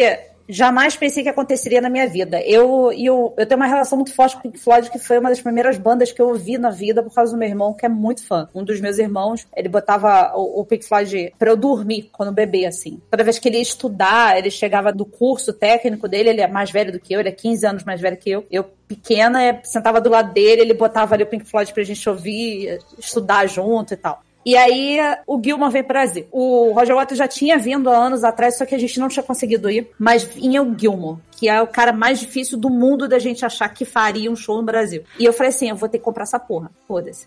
E eu comprei dois ingressos pra mim e pro meu irmão. Sem falar com ele. E aí eu comecei a falar com ele e tal. Ele, não, porque não vai dar pra ir. Como é que a gente vai pra São Paulo? E não sei o que lá e tal. E eu, eu fiquei muito puta com ele. Mas muito puta. Eu parei de falar com meu irmão porque ele falou que não ia no show. Eu falei assim, beleza, eu vou vender o meu ingresso. Acabou. Chegou assim, tipo, umas duas semanas antes ele mandou o print da passagem comprada. que Ele comprou passagem pra gente e falou assim, não, eu, eu perdi o Queen no Rock in Rio, não vou, vou fazer isso de novo sabe? Ainda mais com a banda favorita dele. E aí, assim, fomos só eu e ele, a gente foi no, no, no dia do show mesmo, e foi a primeira vez, inclusive, que eu andei de avião. Olha e só. deu turbulência. O, o aeroporto fechou. E assim, O é... avião não arremeteu, não, né? Não, não chegou a arremeter, não, mas ele tava começando já pra ir, pra baixar lá a coisa, e aí começou a passar no meio das nuvens. Você estava ouvindo Learn to Fly? pai? Não. eu tava ouvindo as minhas, o som das minhas orações, porque assim, eu tava desesperada, total desesperada, porque o troço balançava tanto, tá, tá, tá, tá, tá, tá, tá, na hora que passava na, chu na nuvem de chuva, era um negócio louco. E eu fiquei assim, desesperada. E aí o, o piloto falando, "Ah, estamos passando por turbulência, isso, aquilo." e tinha a voz do Darth Vader, ficou... E aí o meu irmão tentando me sacanear aí, o Darth Vader. E assim, eu não consegui. Eu fiquei tanto nervoso que eu tive crise de riso e eu não conseguia parar de rir dentro do avião. Riso histérico, né? Choro compulsivo e riso histérico. E aí, por fim, chegamos lá. Aí fomos pro, pro. A gente ficou num Ibis pertinho do aeroporto, que agora não vou lembrar qual é, mas acho que é o, menorzinho, é o grandão, não. Fomos lá e tal. Aí eu descobri como é que a gente vai pro show. Fomos pra São Paulo sem saber como é que chega no, no coisa. Aí falei, cara, se a gente pegar um táxi aqui agora, vai dar caro pra caralho, porque eu fui ver no Google e era longe demais o negócio. Do eu falei assim, lado. Chovendo. AliExpress? Isso. Chovendo. Aí eu tava vendo as matérias do, do, do coisa, tá tudo alagado e não sei o que. Ela falei assim: São Paulo tem metrô e metrô funciona bem. Então vamos ver como é que funciona o metrô. Aí eu fui no Google. Aí eu perguntava pros guardinhas, eu saí perguntando pra um monte de gente, como- a gente teve que fazer baldeação, não sei o que lá. Chegamos no show. Felicidade do meu irmão. Os caras vendendo duas Heineken por cinco reais na, lá de fora. Ele falou assim: no Rio não tem essa porra. E meu irmão muito empolgado, sabe? Porque era o primeiro show grande da vida dele. Meu irmão nunca foi no show internacional, é o primeiro show dele. Legal. Já passando seus 40 anos. Ficamos felizes também que o cachorro quente tinha duas salsichas. Porque aquilo matou a fome da gente no nível. E purê. Esse não tinha, porque era dentro do estádio não tinha purê. É, é mais Ah, regulado. tá bom. No estádio é mais regulado. Ah, Mas eu fiquei louca pelo. Eu queria muito comer do lado de fora, mas aí já não dava mais. E assim, foi um dos melhores shows da minha vida, porque a hora que o cara entrou, eu olhei pro meu irmão, meu irmão tava estatelado, com a mão na boca, sabe? É, É foda. E aí ele começou numa onda de querer pegar cerveja, toda e, e ficou bebendo cerveja. E eu falei assim: Sérgio, você vai se perder de mim, pelo amor de Deus, se a gente se perder, a gente tá fudido. Calma. Eu, e assim, engraçado que toda vez ele me encontrava. Era incrível, ele já tava bêbado. Não bêbado, louco, de não lembrar nada, mas ele sempre me achava. E nós fizemos amizade com o pai, que tava indo com os dois filhos dele também, que era mais ou menos da, da minha idade, que também influenciou o Pink Floyd Filho. pros caras. E assim, foi bonito pra caralho a família, a gente, a gente de família vendo o show. Legal. E aí, a hora que tocou Comfortable Numb, que é a música principal pra gente, pra mim, pra ele, assim, a gente se abraçou e viu o show chorando, assim. Foi um negócio, assim, que eu guardo pra sempre na, na memória. Foi das coisas mais lindas que já aconteceu na vida. E aí depois repetimos com o Roger Waters, que também foi outra parada sensacional. Mas E o ele Gilmore foi, ele foi junto nunca- também? Foi, Você? foi. Mas dessa vez no Rio. No Rio. Mas assim, foi uma aventura, porque. E aí a, aventura pra voltar, porque tinha o último metrô saindo, e aí a gente passou na bucha, sabe? O cartãozinho do metrô, assim. Eu, eu, me enfiei numa fila que não tinha quem se enfiar, que era fila de alguma coisa, acho que é, só quem tinha não sei o que, que podia pagar ali. Eu falei assim, pelo amor de Deus, me deixa comprar aqui, senão não volto pra casa. Aí eu comprei o negócio, enfiei, a gente foi embora e comemos esfirra no Habibs e dormimos e fomos embora no dia seguinte. É, esses bate, esses bate-voltas são muito legais, cara. Pra mim que moro na roça, assim, é todo show é um bate-volta, é uma excursão, né? Só, só nesse esquema que eu vou em show. Então, cara, eu, falei mais ou menos aí desse show do Kiss, 99. Meu pai foi um cara que ele, ele me passou, assim, o, o, o cálice sagrado e falou: tome, meu filho, bebe deste, deste rock and roll e seja feliz. Porque meu pai, ele viu o Queen com o Fred Mercury nos anos 80 duas vezes, foi no Rock in Rio 1, viu lá o ACDC, o Iron Maiden, ele era muito rato de show, né, nessa época dos anos 80 e 90. Os poucos shows que tinham, né? Então em 99, quando ele me falou, você quer ir ver o Kiss? Tem ingresso aqui pra comprar, a gente vai de excursão. Eu fiquei, cara, como assim? E fiquei maravilhado. E assim, tudo era novo e maravilhoso para esse pequeno capial gordinho. A excursão, o pessoal colocou na 89 na, na rádio da van, e eu, que? Existe uma rádio, Rádio que só, que só toca rock, que são paraíso. e aí eles estavam fazendo um esquenta, né? Só tocando Kiss. E eu lembro que Interlagos não chegava nunca, cara. E foi eu, meu pai, um primo meu que era quatro anos mais velho, com os amigos dele. E, e, assim, na época, era um show do, do- da turnê do Psycho Circus, então ia ter a tecnologia maravilhosa do óculos 3D. 3D, isso Que loucura. Ó- óculos os quais eu tenho até hoje guardados aqui. Uma lente vermelha e outra azul. Isso, isso, eu tenho aqui até hoje. E, cara, e obviamente na época é, não era permitido câmeras. E eu- um amigo do meu primo descolou, não sei como, uma câmera que era uma microcâmerazinha, assim, ó, desse tamanho. Nem existia GoPro, ele já tinha. Pois é. Cara, sei lá da onde.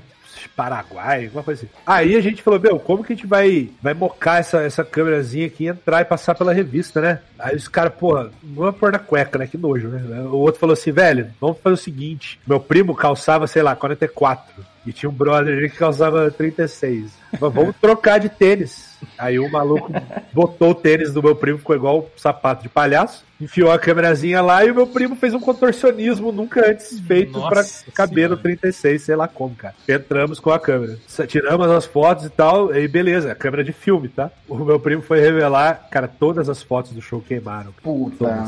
Só saíram fotos da gente na porta do, do Interlagos, fazendo, ah, não sei o que, na van, e as fotos do palco montado, assim, com as bandeiras do Kiss Army e tal. Nenhuma foto do show saiu, cara. Olha que problema que era viver no mundo analógico nessa época. Isso aconteceu comigo no show do Backstreet Boys. Faz um, eu, eu tenho foto assim da gente, foto do palco que aparece as sombras das- dos, dos caras e acabou. E o resto tudo queimou. Todas as fotos Tá queimaram. vendo? Um outro problema do mundo analógico. Tá aí lá eu e meu pai na fila, a gente viu um repórter assim tal, meio que procurando, entrevistando a galera, aí parava aqui, a equipe indo atrás dele, parou é, do lado nosso assim, é, pai filho?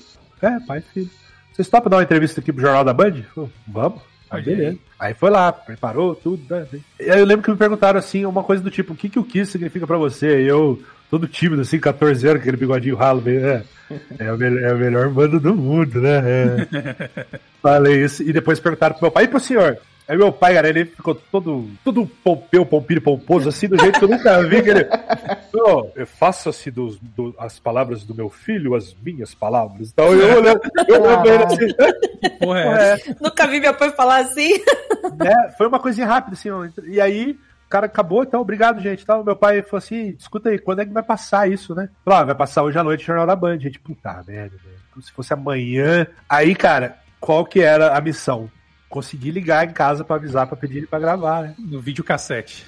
Quem tinha celular, velho? Em 1999. Não tinha. Celular era, era coisa de, de artigo de luxo. A gente achou um cara no, no raio ali de não sei quantos metros que a gente tava na, na, na porta que tinha. Pedimos emprestado o celular do cara, o cara emprestou meio assim, olhando feio. A gente tentou, ligava pra minha mãe, ligava pra minha tia, mãe desse primo meu, ninguém atendeu, cara. A gente não sabe até hoje se passou essa matéria ou não. Vira e mexe, eu vou no YouTube pra ver se tem alguma coisa. Show do Kiss, Jornal da Eu, Band, papapá. eu tô procurando agora aqui no YouTube.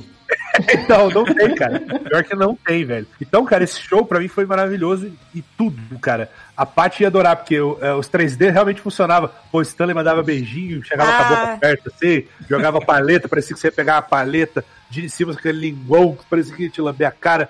Foi a primeira vez na, na vida que eu senti cheiro de maconha. Eu falei pro meu pai, cara, que cheiro de bosta de vaca estranho é esse? É. E tudo, cara, tudo era muito marcante, cara. E esse meu primo, ele também foi muito importante nessa época que a gente começou a trocar CD emprestado, e ele era um cara mais velho e tal. E me ensinou bastante coisa também, cara. E, e ele faleceu em 2012 com 30 anos apenas. E, e justamente nesse ano que ele morreu, o Kiss voltou ao Brasil. Eu falei, não, eu vou e vai ser por ele, tá ligado? É meio, é meio foda falar. Na hora que tocou Psycho Circus nesse show de 2012, velho, voltou tudo, tá ligado? Voltou tudo, as lembranças da história. E eu não aguentei e chorei, cara. Foi muito foda.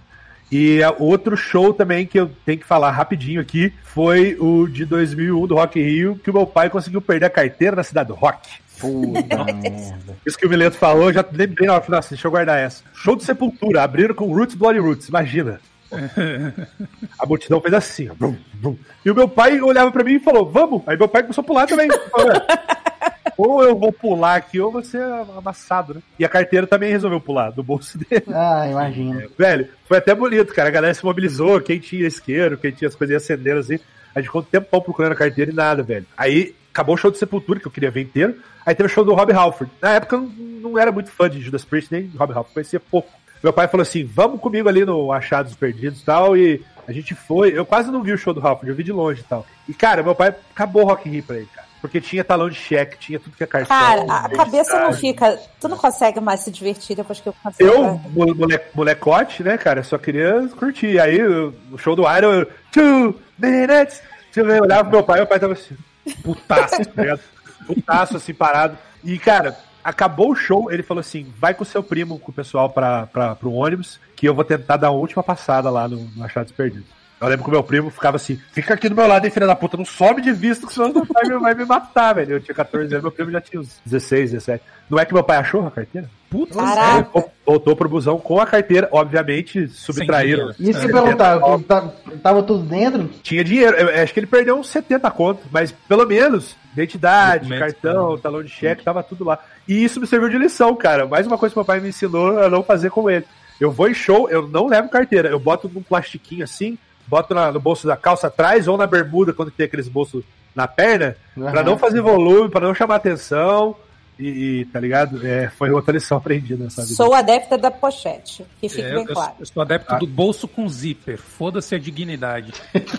Acho, acho E justo. mochilinha, e mochilinha de corrida, aquela mochilinha que a, a, a alça dela que fecha ela, saca? Só pra Aham. ficar penduradinha assim. Mas tem que ser Acabou. pra, pra frente, na barriga, né? Isso, pra exatamente. trás. No Acho Pop Rock Brasil, eles deram pra gente um. Era tipo um bolso que você pendurava no pescoço, sabe? Um coisinha de, de pano assim, Sei, pequenininha. sei. Uhum, uhum. E aí era, do- era, era conta de você colocar seu documento, seu cartão, seu dinheiro. Você botava por dentro da blusa assim, acabou, cara. Boa, boa. E- Esse é o show do Kiss, só pra dar um toque, quem quiser tá no Crazy Metal Mind o texto que eu escrevi contando em detalhes essa aventura do pequeno capial gordinho na capital. Cheio de emoção. Cheio de emoção. Realmente, é, são muitas emoções. E o seu melhor show, Mileto? Eu tenho vários shows que foram importantes pra mim. Né? Esse mesmo que eu, que eu falei dos Paralamas, o primeirão que eu fui. Cara, eu tava começando a formar meu gosto musical. Foi com um primo, eu que era muito querido também. Ele faleceu, ele tinha 22 anos, 23, uma coisa assim. Caralho. Mas ele foi um dos caras que, que me ajudou muito a formar meu gosto musical. Um dia a gente ainda vai fazer um podcast falando sobre a formação do nosso gosto musical, né? É bom. E ele me, foi- me influenciou muito. E esse show, essa, essa lembrança de ir com ele nesse festival lá em Vitubo foi, é, é muito forte ainda. Que foi o primeiro show que eu fui foi junto com ele, né? Mas eu acho que o melhor que eu fui na vida, porque o que, que acontece? A minha banda preferida é o Iron Maiden. Eles vieram aqui, como eu falei, em 2016, com a turnê do Book of Souls. Só que, cara, turnê de disco é foda, né? Eles vão tocar as músicas do disco novo, né? Foi legal, foi bacana, aqui pertinho de casa. Eu fui a pé e voltei a pé, né? Mas o show do Rock in Rio é tocando todos os hits. É no Rock in Rio, porque o Rock in Tem Rio comparação, é um... né? Cara, e o Tem Rock in. Rio é um monumento, né, cara? É tipo, eu, eu fui no Rock in Rio, sabe? É um sonho de criança de ir. Aí você vai ver sua banda favorita, tocando todos os hits. Depois que eu comecei a. que, que eu tô mais estável no emprego, que eu falei assim, cara, eu já perdi tanto show na minha vida porque eu não pude pagar, porque eu não pude ir. O Ozzy veio duas vezes aqui do lado de casa, aqui no Mineirinho. E eu não fui. Eu não sei se eu vou conseguir ver o Ozzy na minha vida algum dia. Então é que eu falei assim, cara, eu não vou mais perder show. É isso que, que o Bola tinha falado. Eu agora não vou perder. Vou pagar, vou parcelar essa porra. Vou de ônibus, volto de ônibus. Vou dividir um Airbnb com o Martins. Um Airbnb fudido que a gente dividiu. Cara, a, a porta do banheiro caiu. Ah, Sério. fudido de fudido mesmo. Não De fudido bom. mesmo, cara. Eu tava, eu tava no ônibus, o Martins ele foi de avião. Ele chegou um pouquinho antes lá. Aí ele me mandou uma mensagem de repente, seu Milê, tudo bem? Eu, eu, só pra te avisar que eu cheguei aqui, peguei a chave e eu tô preso dentro do banheiro. Como assim tô preso dentro? Não, tô preso. Eu entrei no A banheiro, a porta, caiu. a porta trancou, a maçaneta caiu, eu não consigo abrir. Puta que pariu. Acho que não foi nem a maçaneta que caiu, acho que travou de um jeito. Porque ele ligou pra dono da casa, eles tiveram que tirar a porta fora. Caralho. Eles tiveram que arrancar a porta. E aí todos os dias a gente tinha que usar o banheiro, a gente pegava a porta, escorava ela no buraco, sabe? a gente saiu, depois que a gente voltou, tava sem energia, a geladeira tudo molhada, sabe? Sem ar-condicionado, sem porra nenhuma, um apartamento fudido. Porra, era mais confortável se eles tivessem dado uma, uma de louco e tentado dormir clandestino na cidade do rock lá. Era quase isso, era quase isso, cara. Ia ter mais estrutura. pô. Mas ainda assim, cara, é, é uma história muito massa, sabe? Você tá com um cara que é maior parceiro assim, seu. Você tá É. numa cidade que é mística. Você vê o show da sua banda favorita. Você encontrar o Thier na rua, sabe? Caralho. Aí E, zerou a vida. e foi o meu primeiro é, show meu e do Felipe, que a Iron Maiden é uma das bandas favoritas do meu marido também. E foi a primeira vez também que ele tava vendo Iron. é, e fomos, é, estávamos eu, ele, Mileto e Martins, assim. Isso. E também foi muito especial ver, o- ver o Iron pela primeira vez, assim. Eu lembro que a, a, a brechinha que eu achava pra gente olhar o Bruce, porque o Bruce também é pequeno, né? Quase não aparece no, no palco. E aí a brechinha que eu achava, eu puxava o Milito. Ah lá, Milito, olha ele! Tipo, abria o clarão assim, eu puxava o Milito. Vem, Milito, olha ali, ali, ali, ali. Que era o máximo que a gente conseguia ver, sabe? No- Note, note, Patrícia, que o Mileto falou da emoção de encontrar o Thier, mas não É. falou da emoção de É porque vocês me cortaram. Eu estava, eu estava nesse caminho.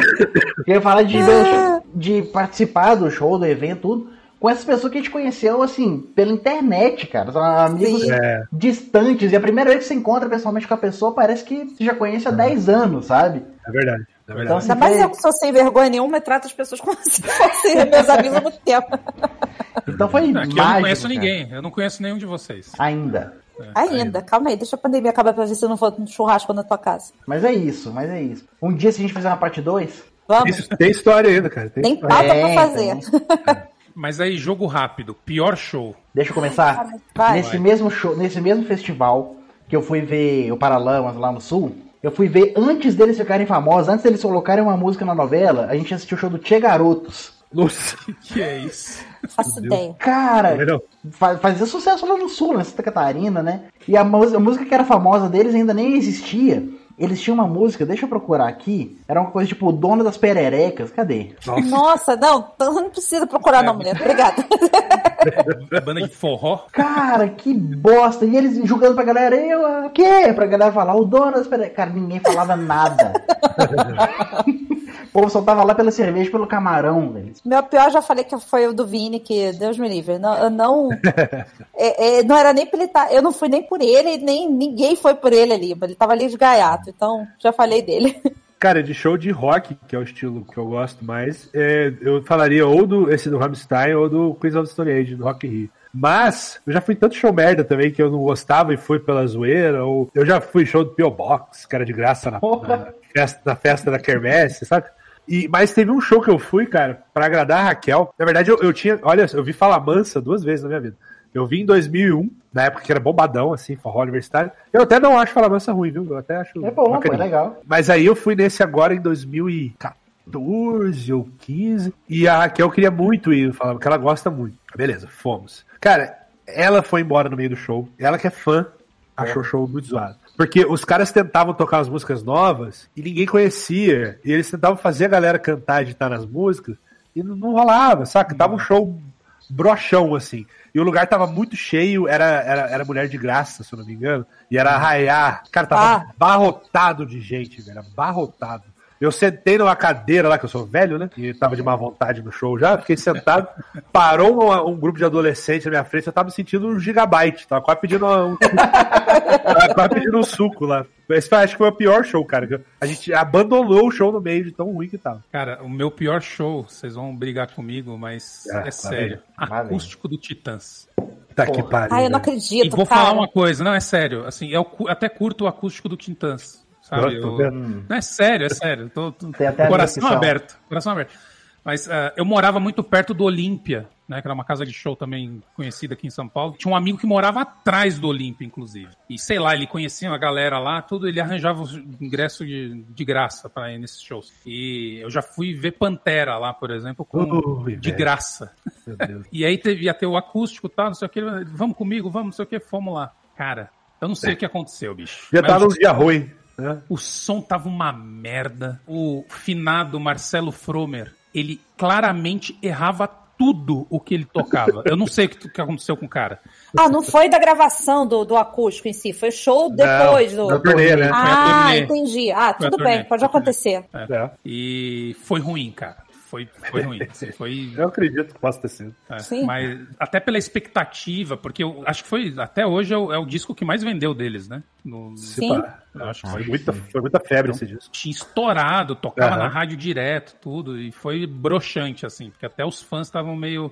Não, mas essa, essa época o Titãs ficou esquisito. Eu, eu peguei um show deles um pouco depois do acústico. E foi mais ou menos também. Eles, eles ficaram uma época bem decadente, né? Dos anos 2000. assim. Mas e aí, que show que você não viu ainda e queria muito ver?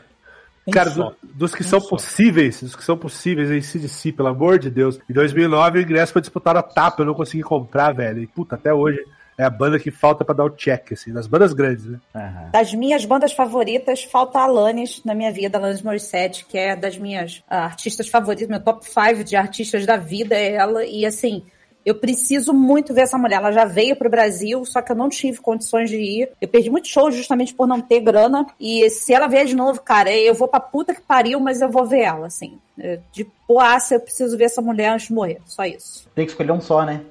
Só. Um só. Difícil, difícil. Cara, eu vou de Metallica. Metallica Ó. ainda tá faltando na minha, na minha vida. Tá, tá, tá próximo, eu diria. Tem chance, esse tem É chance. possível, é possível. Sim, Mas eles iam vir tá mais- agora em 2020, né? Tá mais próximo que esse de si. É.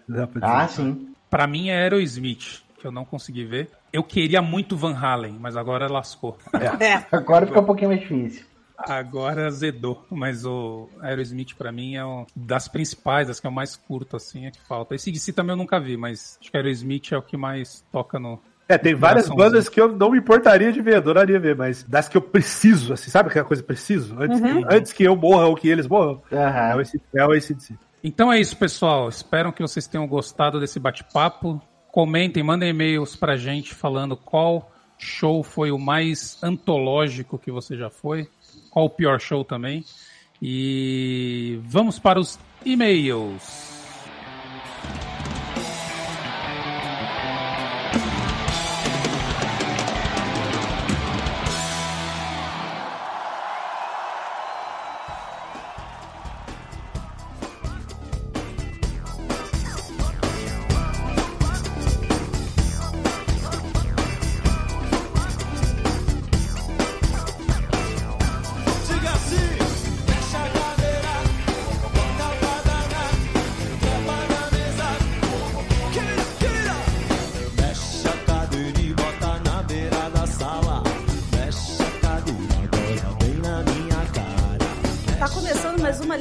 E-mails dos podrinhos, a nossa primeira leitura de e-mails oficial. E tá aqui comigo hoje o Mileto de novo. Opa, tamo aí. E o Cautelari apareceu também. Alô, não participei do programa, mas tô aqui agora. Antes da gente fazer a nossa leitura de e-mails, né, né, nosso bloquinho de indicações, é, eu queria reforçar as nossas redes sociais para vocês seguirem a gente, tá?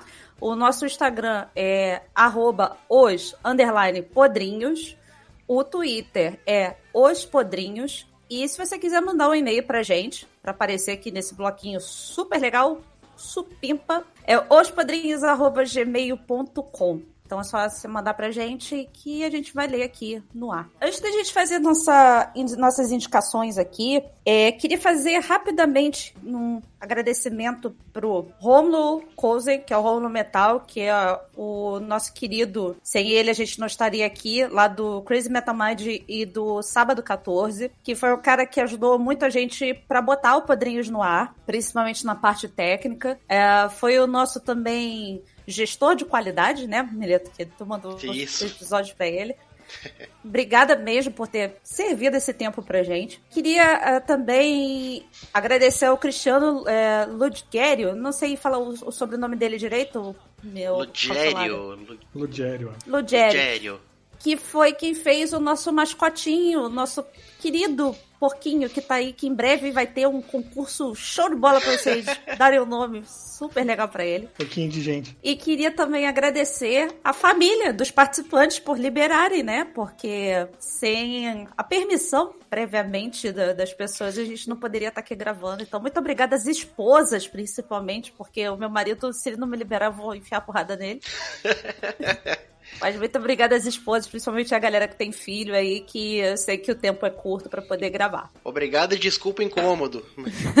Exatamente. Gente, aqui nesse bloco a gente também vai fazer umas indicações rápidas de coisas que a gente andou vendo, ouvindo ou lendo também, para poder compartilhar com vocês que eu acho maneiro. Vocês têm alguma indicação aí pra dar? Aí eu tenho uma indicação é do Disney Plus, né? Então essas séries que saem um episódio por semana, que eles gostam de deixar o pessoal que, que gosta de maratonar com raiva, mas já encerrou a primeira temporada do Super Patos, o Mighty Ducks lá, que é uma série, uma continuação dos filmes da nossa época, que terá um episódio aqui algum dia inclusive, mas agora eles fizeram uma série que é bom tanto pra quem tá na, na nostalgia dos filmes, quanto pra quem nunca viu, especialmente pra quem tem criança, né? Um negócio mais, mais infantilzinho que talvez se você não tiver a lembrança lá de trás não vai funcionar. Série deliciosa, 10 episódios, passa rapidinho e é bem gostoso.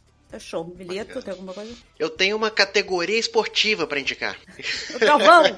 Calma. Não, é o seguinte, a gente andou conversando sobre fazer um episódio de esportes, talvez no futuro, e nós somos muito fãs de automobilismo, né? A gente acaba assistindo muito Fórmula 1, discutindo muito Fórmula 1 ali no grupo, só que junto, existem outras categorias do automobilismo que são interessantes também. E a que começou recentemente, já tiveram duas corridas, foi a W Series, que é um automobilismo 100% feminino, né? Olha! que Muito legal. teve a primeira temporada em 2019. Em 2020 estava prevista uma temporada, mas ela foi suspensa por causa da pandemia. E agora em 2021 eles retomaram. É interessante porque todos os carros são iguais, eles correm com o mesmo pneu, mesmo motor, mesmo chassi. Então o que define é o braço, o que define é o talento, sabe? E as corridas são equilibradas, são carros rápidos, são carros, se eu não me engano, de Fórmula 3. Então, assim, é uma preparação muito interessante, muito bacana para que essas mulheres consigam subir para outras categorias do automobilismo depois, sabe? E as corridas passam no Sport TV. Então, a gente já teve duas etapas esse ano. E a próxima etapa é nesse fim de semana agora, logo posterior a. A publicação do programa, no dia 17 de julho, né? Já datando um pouquinho o podcast, mas enfim. Fica a dica, tá? É bem interessante ver, é disputado. A campeã de 2019, ela tá correndo de novo. A primeira corrida do ano ela teve um problema, foi lá pro fim do pelotão, e aí você vê que a pessoa. A Jamie Chadwick. E você vê que a pessoa tem talento mesmo, porque ela foi escalando de novo, conseguiu chegar em sexto, e na segunda corrida ela já ganhou de ponta a ponta. Então dá pra você ver assim, é, é- é talento puro mesmo. E pra quem gosta de brasileiro, também tem a brasileira, o Bruno Tomazelli, que tá correndo, catarinense. É, fica de olho na W Series no Sport TV, que é uma categoria bem interessante. Ia te perguntar justamente isso, se tinha uma brasileira correndo e outra coisa que eu queria te perguntar é tipo a Fórmula 1 que tem um calendário ou as corridas são fixas, assim, todo final de semana tem uma? É, eles têm o calendário deles, que é sempre junto com a Fórmula 1. Eles correm Ah. sempre no mesmo fim de semana. E no mesmo GP. Elas correram nas duas corridas agora na Áustria que tiveram, em julho. Em junho e julho, né? E agora a próxima corrida vai ser em Silverstone, agora nesse fim- próximo fim de semana. É muito legal, muito legal saber disso. Pô, ainda mais Inclusive- sendo é, um, um, um esporte que, que geralmente, geralmente não, é totalmente, é major- majoritariamente masculino, né? Então, Sim. Pra esse ano estão previstas oito corridas. Então a gente, nós já tivemos duas, então temos mais seis corridas aí ao longo do ano para poder acompanhar. É bem legal. Sim.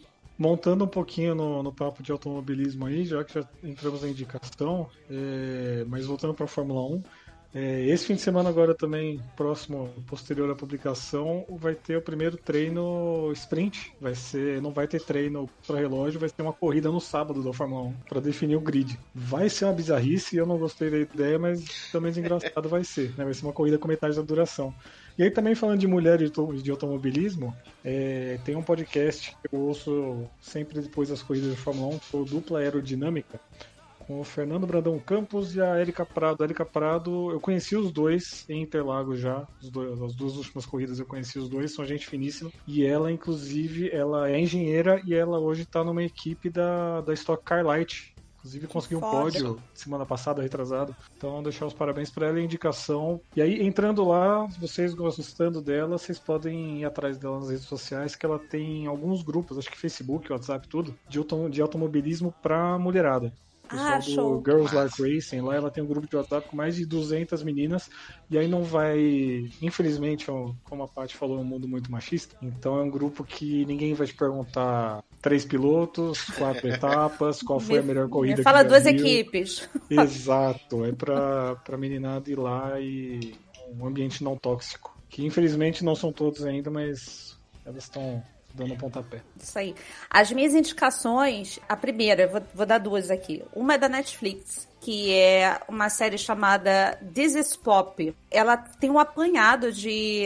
Deixa eu, eu só conferir. São oito episódios, mais ou menos de 44 minutos, que eles fazem um geralzão do pop. E uh, não é um pop só falando de pop americano. Ele fala da, do- da influência do pop na, da, da Suécia no, no pop mundial. Ah, ele fala. Tem um episódio que foi meu favorito que chama O que uma música pode fazer. Que ele explica toda a- o poder da música dentro dos movimentos das minorias, sabe?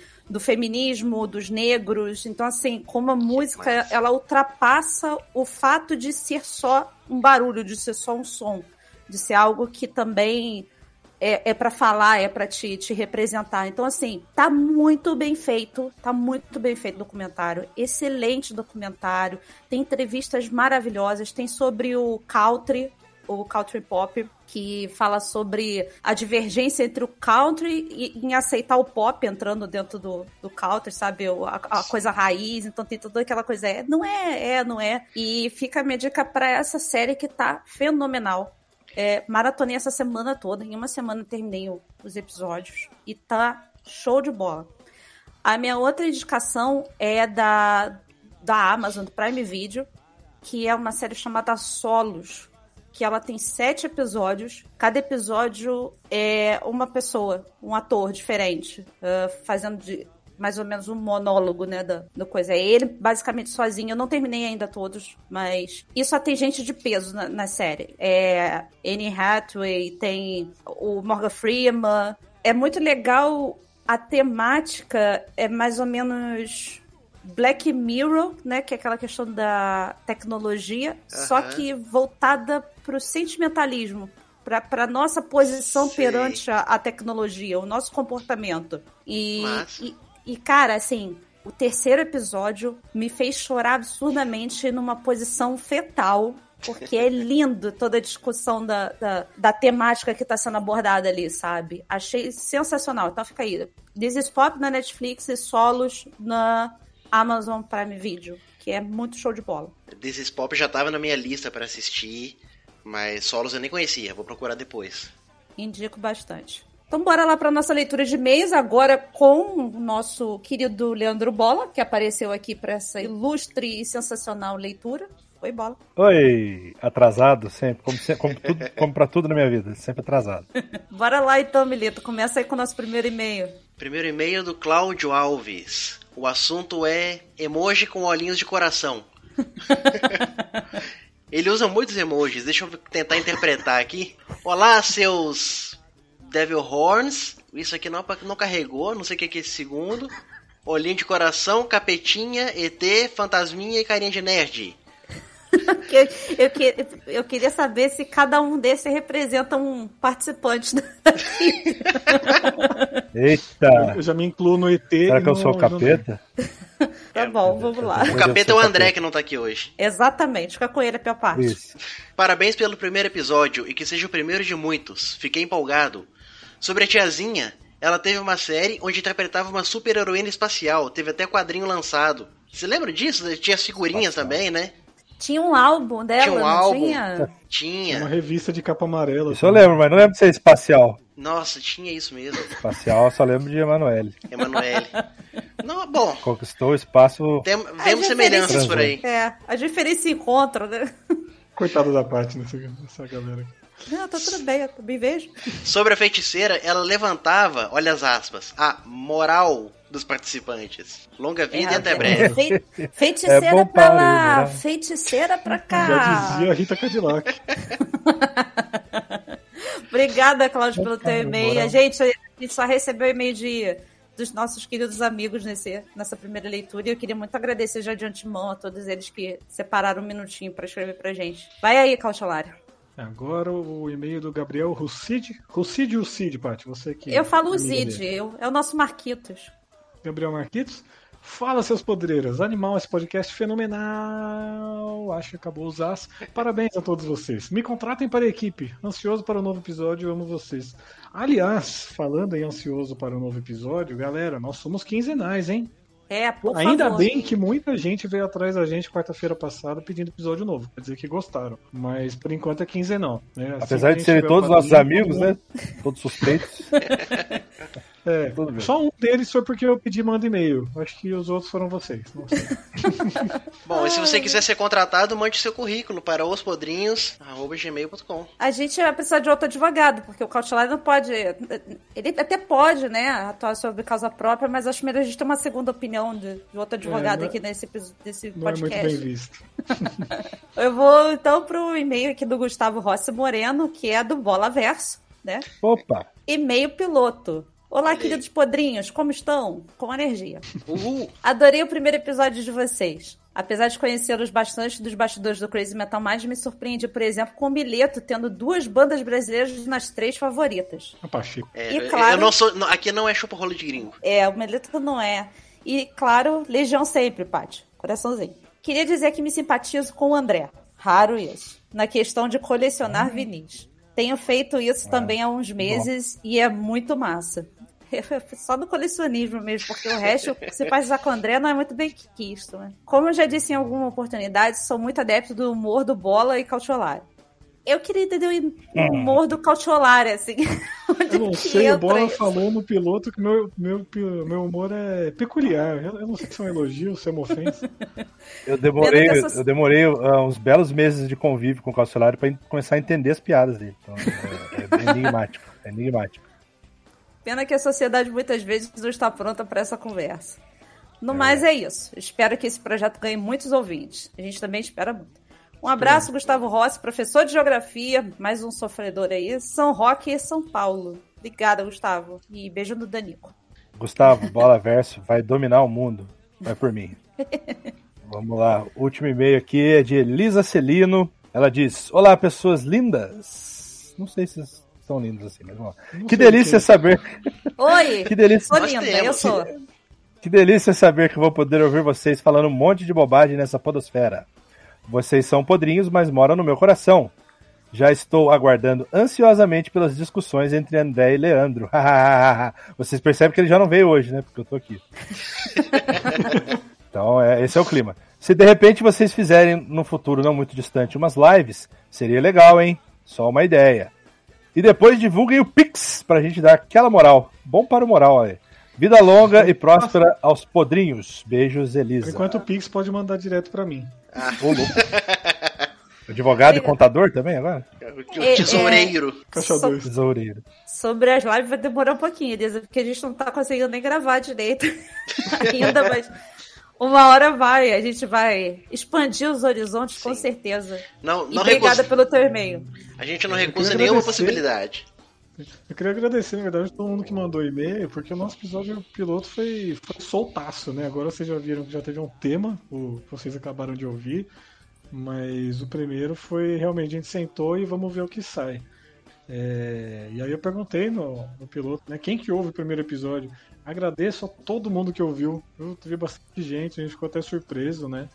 É, principalmente a galera do, do CMM, né? Que é onde a gente nasceu, mas não só de lá. Então, muito obrigado, realmente. Esperamos que vocês continuem aí com a gente. É, a gente recebeu bastante feedback do, do pessoal lá do, do grupo do Passaporte Orlando, que o André faz parte. Um abraço grande aí para eles. É, brigadão mesmo pelo, pelo incentivo. Obrigada a todos os nossos amigos e ouvintes de, de outros podcasts e, pô, fazem bastante diferença. E nesse episódio que a gente tá hoje no ar, né, que falando sobre shows, por favor, mandem e-mails de vocês sobre histórias de shows que a gente quer compartilhar com vocês, quer saber das histórias de vocês também. E é isso, gente. Espero que vocês tenham gostado desse episódio mais arrumadinho, né? Já a casa já tá. Já começamos a des- desempacotar as coisas e colocar no lugar. Pelo menos aquela jogadinha da poeira pra baixo do tapete pra galera não ver, né? Exatamente. Eu O- já tiramos o plástico bolha das coisas. Agora, então, que Agora quebrar, é arrumar. quebrou. Agora colocar o livro na estante, jogar a caixa fora. E fiquem aí no aguardo. Daqui a 15 dias estaremos de volta com um episódio bem diferente, bem legal. Vamos batalhar aqui, fazer algumas coisas aqui com pó mágico em todos os lugares. A Écio curtiu isso. Um beijo para vocês Ui. e até a próxima.